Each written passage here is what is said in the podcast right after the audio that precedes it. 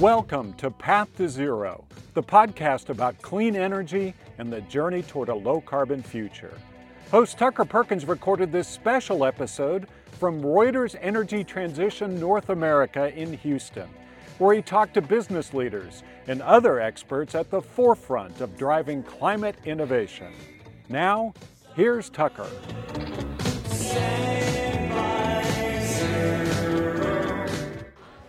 One of the great things about being here at the Reuters Energy Transition event is being able to speak with some of the top innovators in the industry.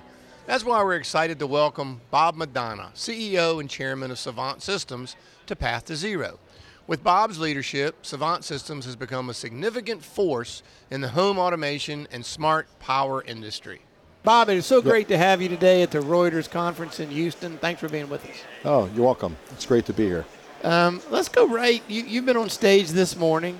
Uh, you you had a you had the keynote, fascinating keynote on smart energy revolution. Uh, talk to us about what you had to say, and maybe expand on that talk just for a moment.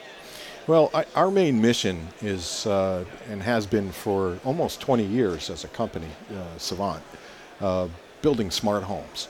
But a home isn't smart unless it includes smart energy especially now. Uh, critically important. So it, the whole talk was around uh, energy management in the smart home and how uh, that can make more homes more resilient uh, in, in a, time of uh, energy uh, transition. Don't don't let all that noise bother you. It's all good. Yeah. So you know, one of the things you read about so often is.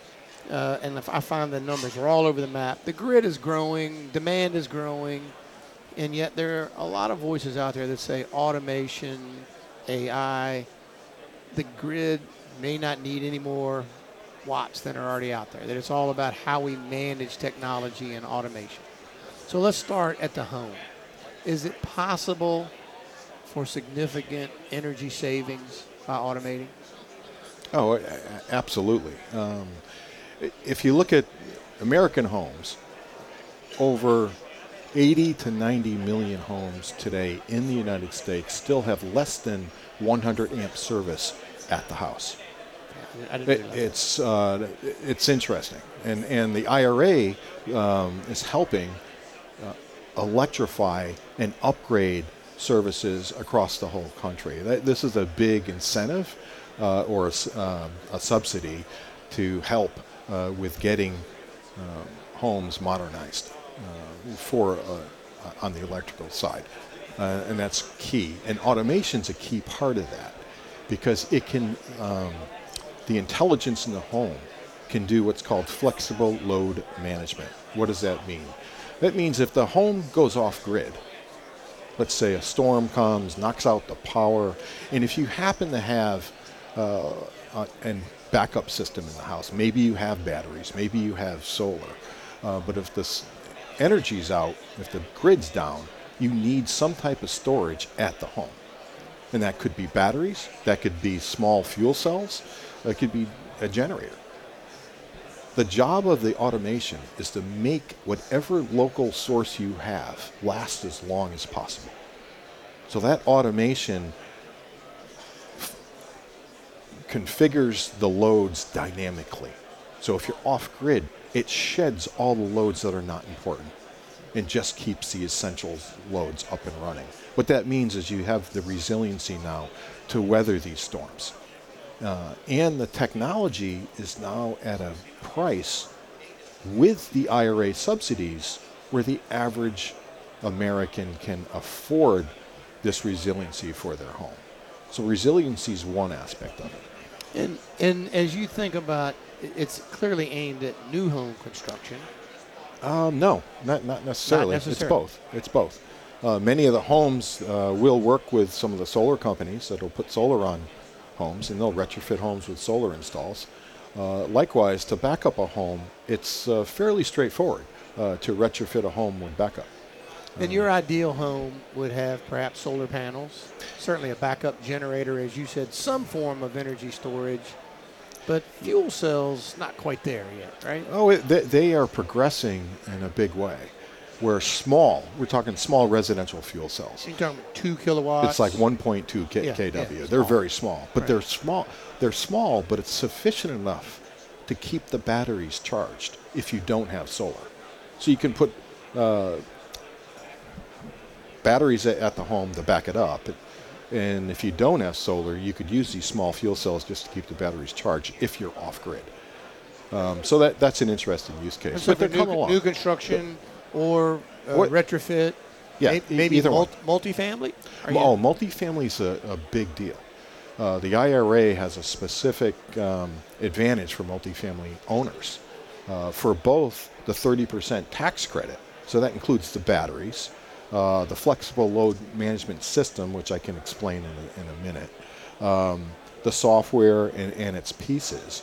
You get a 30% tax credit uh, plus, if you're a multifamily owner, you can depreciate 80% of the uh, equipment in the first year. That, that could add up to almost half the cost of the equipment, plus the rebate dollars.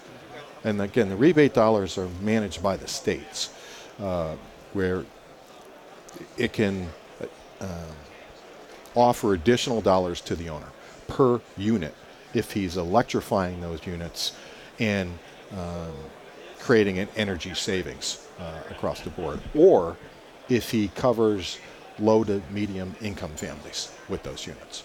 So it's a big deal for multifamily. Okay, let's just talk about electrification for a moment because so many of our listeners think about how natural gas or propane would be a part of the energy solution.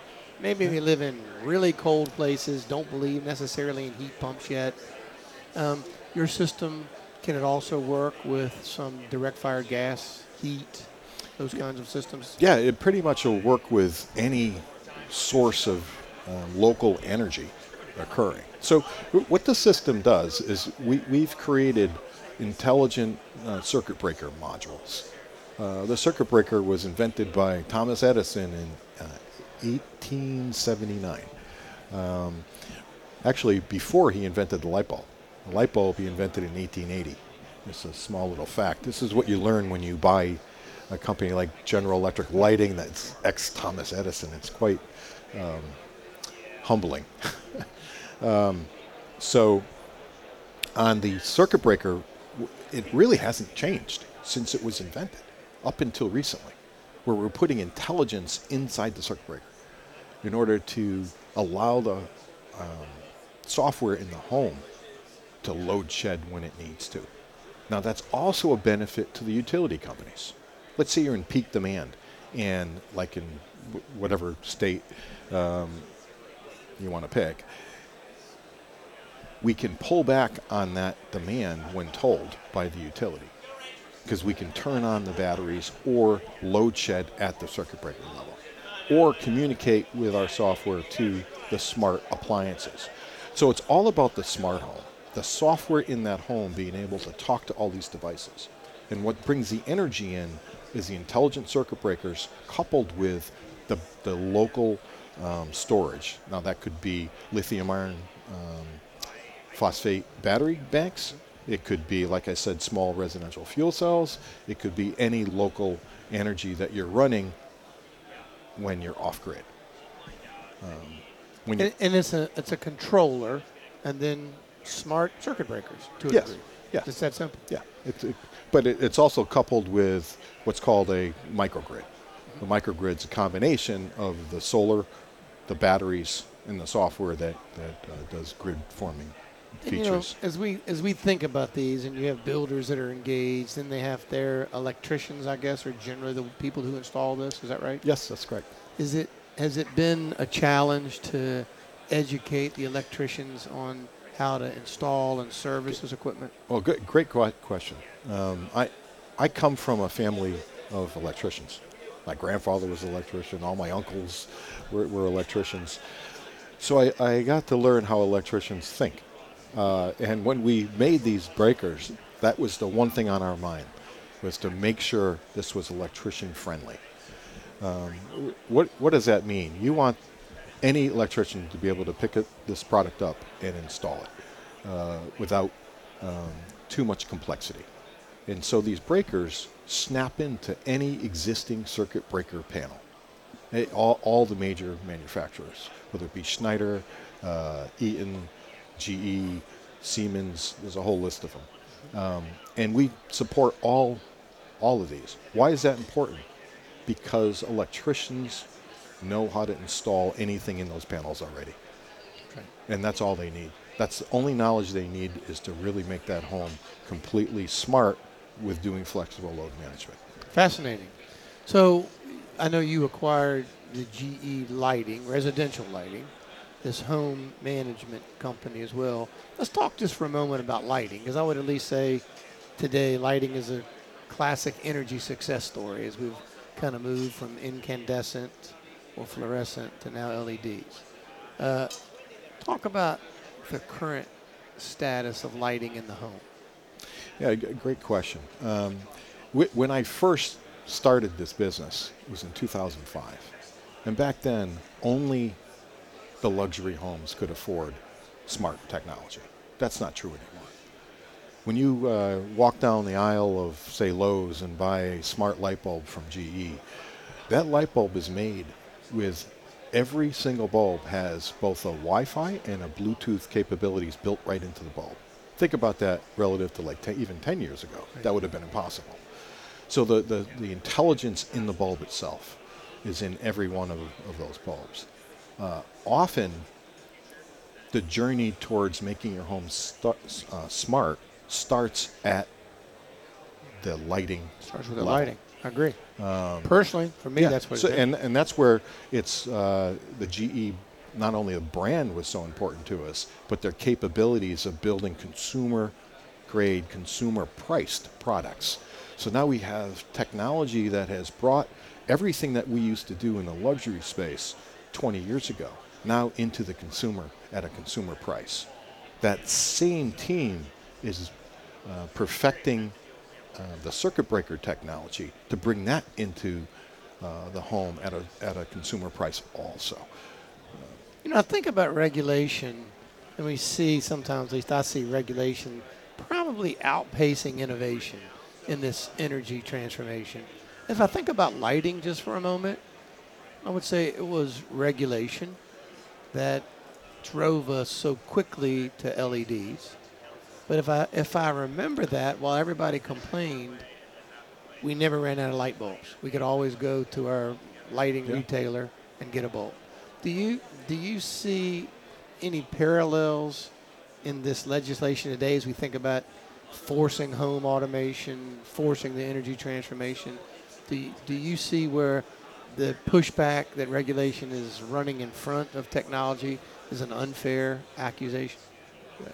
Yeah, it depends on the regulation, uh, obviously. There's regulation across the board, especially with power. It's important at, at, one level. Making power, distributing yeah, power. Yeah, yeah. But uh, with um, light bulbs, like take light bulbs and the Energy Star program that the GE lighting folks are experts at. Um, that talent is important because of the taking advantage of the government incentives, like the IRA, uh, and both with tax credits and rebate dollars. Um, it's uh, important to have a team that understands uh, how to execute that uh, with the regulations. Um, As you think about the home, and I know that's kind of probably where yeah. you tend to think, when we talk about the grid, everybody's using more power, uh, clearly electrifying more things. Do you think the home will continue to consume more and more power, or do you think automation will kind of blunt that and maybe we might level off on consumption per square foot or something? Yeah, I, I think you see multiple things. You see electrification, more things being electrified, but at the same time, take the example of the incandescent bulb, uh, which now you see LED bulbs replacing that and reducing the power. So as time goes on, electrification will actually reduce the power needs with automation. Like take um, electric vehicles. Uh, if I buy an electric electric vehicle and I park it in my garage or my driveway, um, that's not just consuming power. That can be my source of power. That can be my backup for the home. Take the Ford F-150 Lightning. Um, it's one of the first uh, electric vehicles uh, where we can communicate with our software to the car and have the car discharge its energy from its batteries directly into our inverter to back up the whole home. Now, That Ford F-150 has 130 kWh of battery. Your average home is around 30 kWh. That can hold that home up for days. So if you're in, say, uh, whatever state and a storm comes in and knocks out the grid, one of those trucks can hold up your home. Our software can make sure it lasts as long as possible. That's a, a good use case.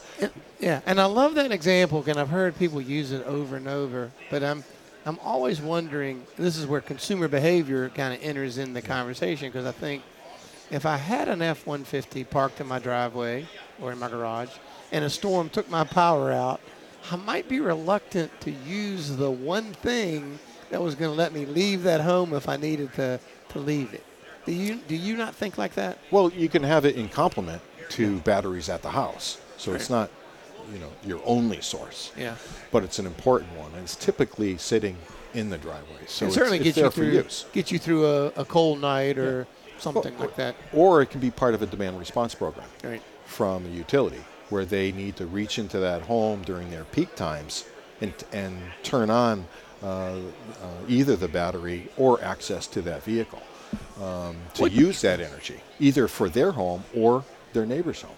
What changes for you in the next five years, ten years? What what is where does technology or systems take you that we can't think about today? I think AI is an important um, development, and most people don't um, understand the details unless you're an engineer. Our engineers are looking at AI to help with automation, to help with security and resiliency. Being able to look at all the energy data that uh, we have to, to notify a customer of a potential uh, problem with an appliance or something else in, in their power uh, system that needs attention. So AI can be a strong tool, and I think we'll, we'll be surprised at um, uh, what that brings us in the future. We'd love to have a little fun on this podcast, and so yeah. one of the things we do is we're going to hand you a magic wand, and you use that magic wand for one thing in the next year that you think would bring the most value to the energy transformation. Bob, how would you use it? Lower interest rates, affordable financing for everybody, in in particularly the energy sector. We have so not homes. about new construction in general. No. As thinking about Just being able to afford the, the systems you need for a better right. energy. Like you have the IRA, but you have families also that that um, need to uh, may not have the tax appetite. Uh, but if there were reasonable um, financing, which today the interest rates are too high, so that would be my magic one. Uh, it's good to create uh, more affordable um, financing for the average home. Yeah. Now, I know you live in the other Commonwealth. I live in the Commonwealth of Virginia. You live in the other Commonwealth, Massachusetts. Um, and we love to plant a tree in a national forest in honor of the time you spent with us today, the expertise you're sharing. Where is that national forest you'd like us to plant a tree? Well, that, that's a tough question. Uh, I spent too much time in the company and in the lab to get out in the trees. But last time I was uh, hiking in the woods was at Muir Woods. Ah. familiar with it? Oh, Muir very Woods? familiar. Yeah, it's yeah. a beautiful place. I don't know if that is a forest. It looks like a forest. It's a beautiful uh, place. And I think it represents, um, you know, considering that uh, climate change, uh, everything we're trying to accomplish with the energy trans- transition, um, we have tr- trees there that are 2,000 years old. We'd like to protect the trees that will be there in another thousand years. So I think it's a good representation of what we're trying to accomplish. Well, a good use of your wand and a good use of your tree. So that's that's great. Yeah. Thank you so much yeah. for being with us today on Path to Zero. Yeah, you're welcome. Thank you. Thank you for listening to a special edition of Path to Zero with Tucker Perkins. If you like what you've heard, subscribe and rate us on your favorite podcast app you can email us with questions or comments to path to zero at propane.com.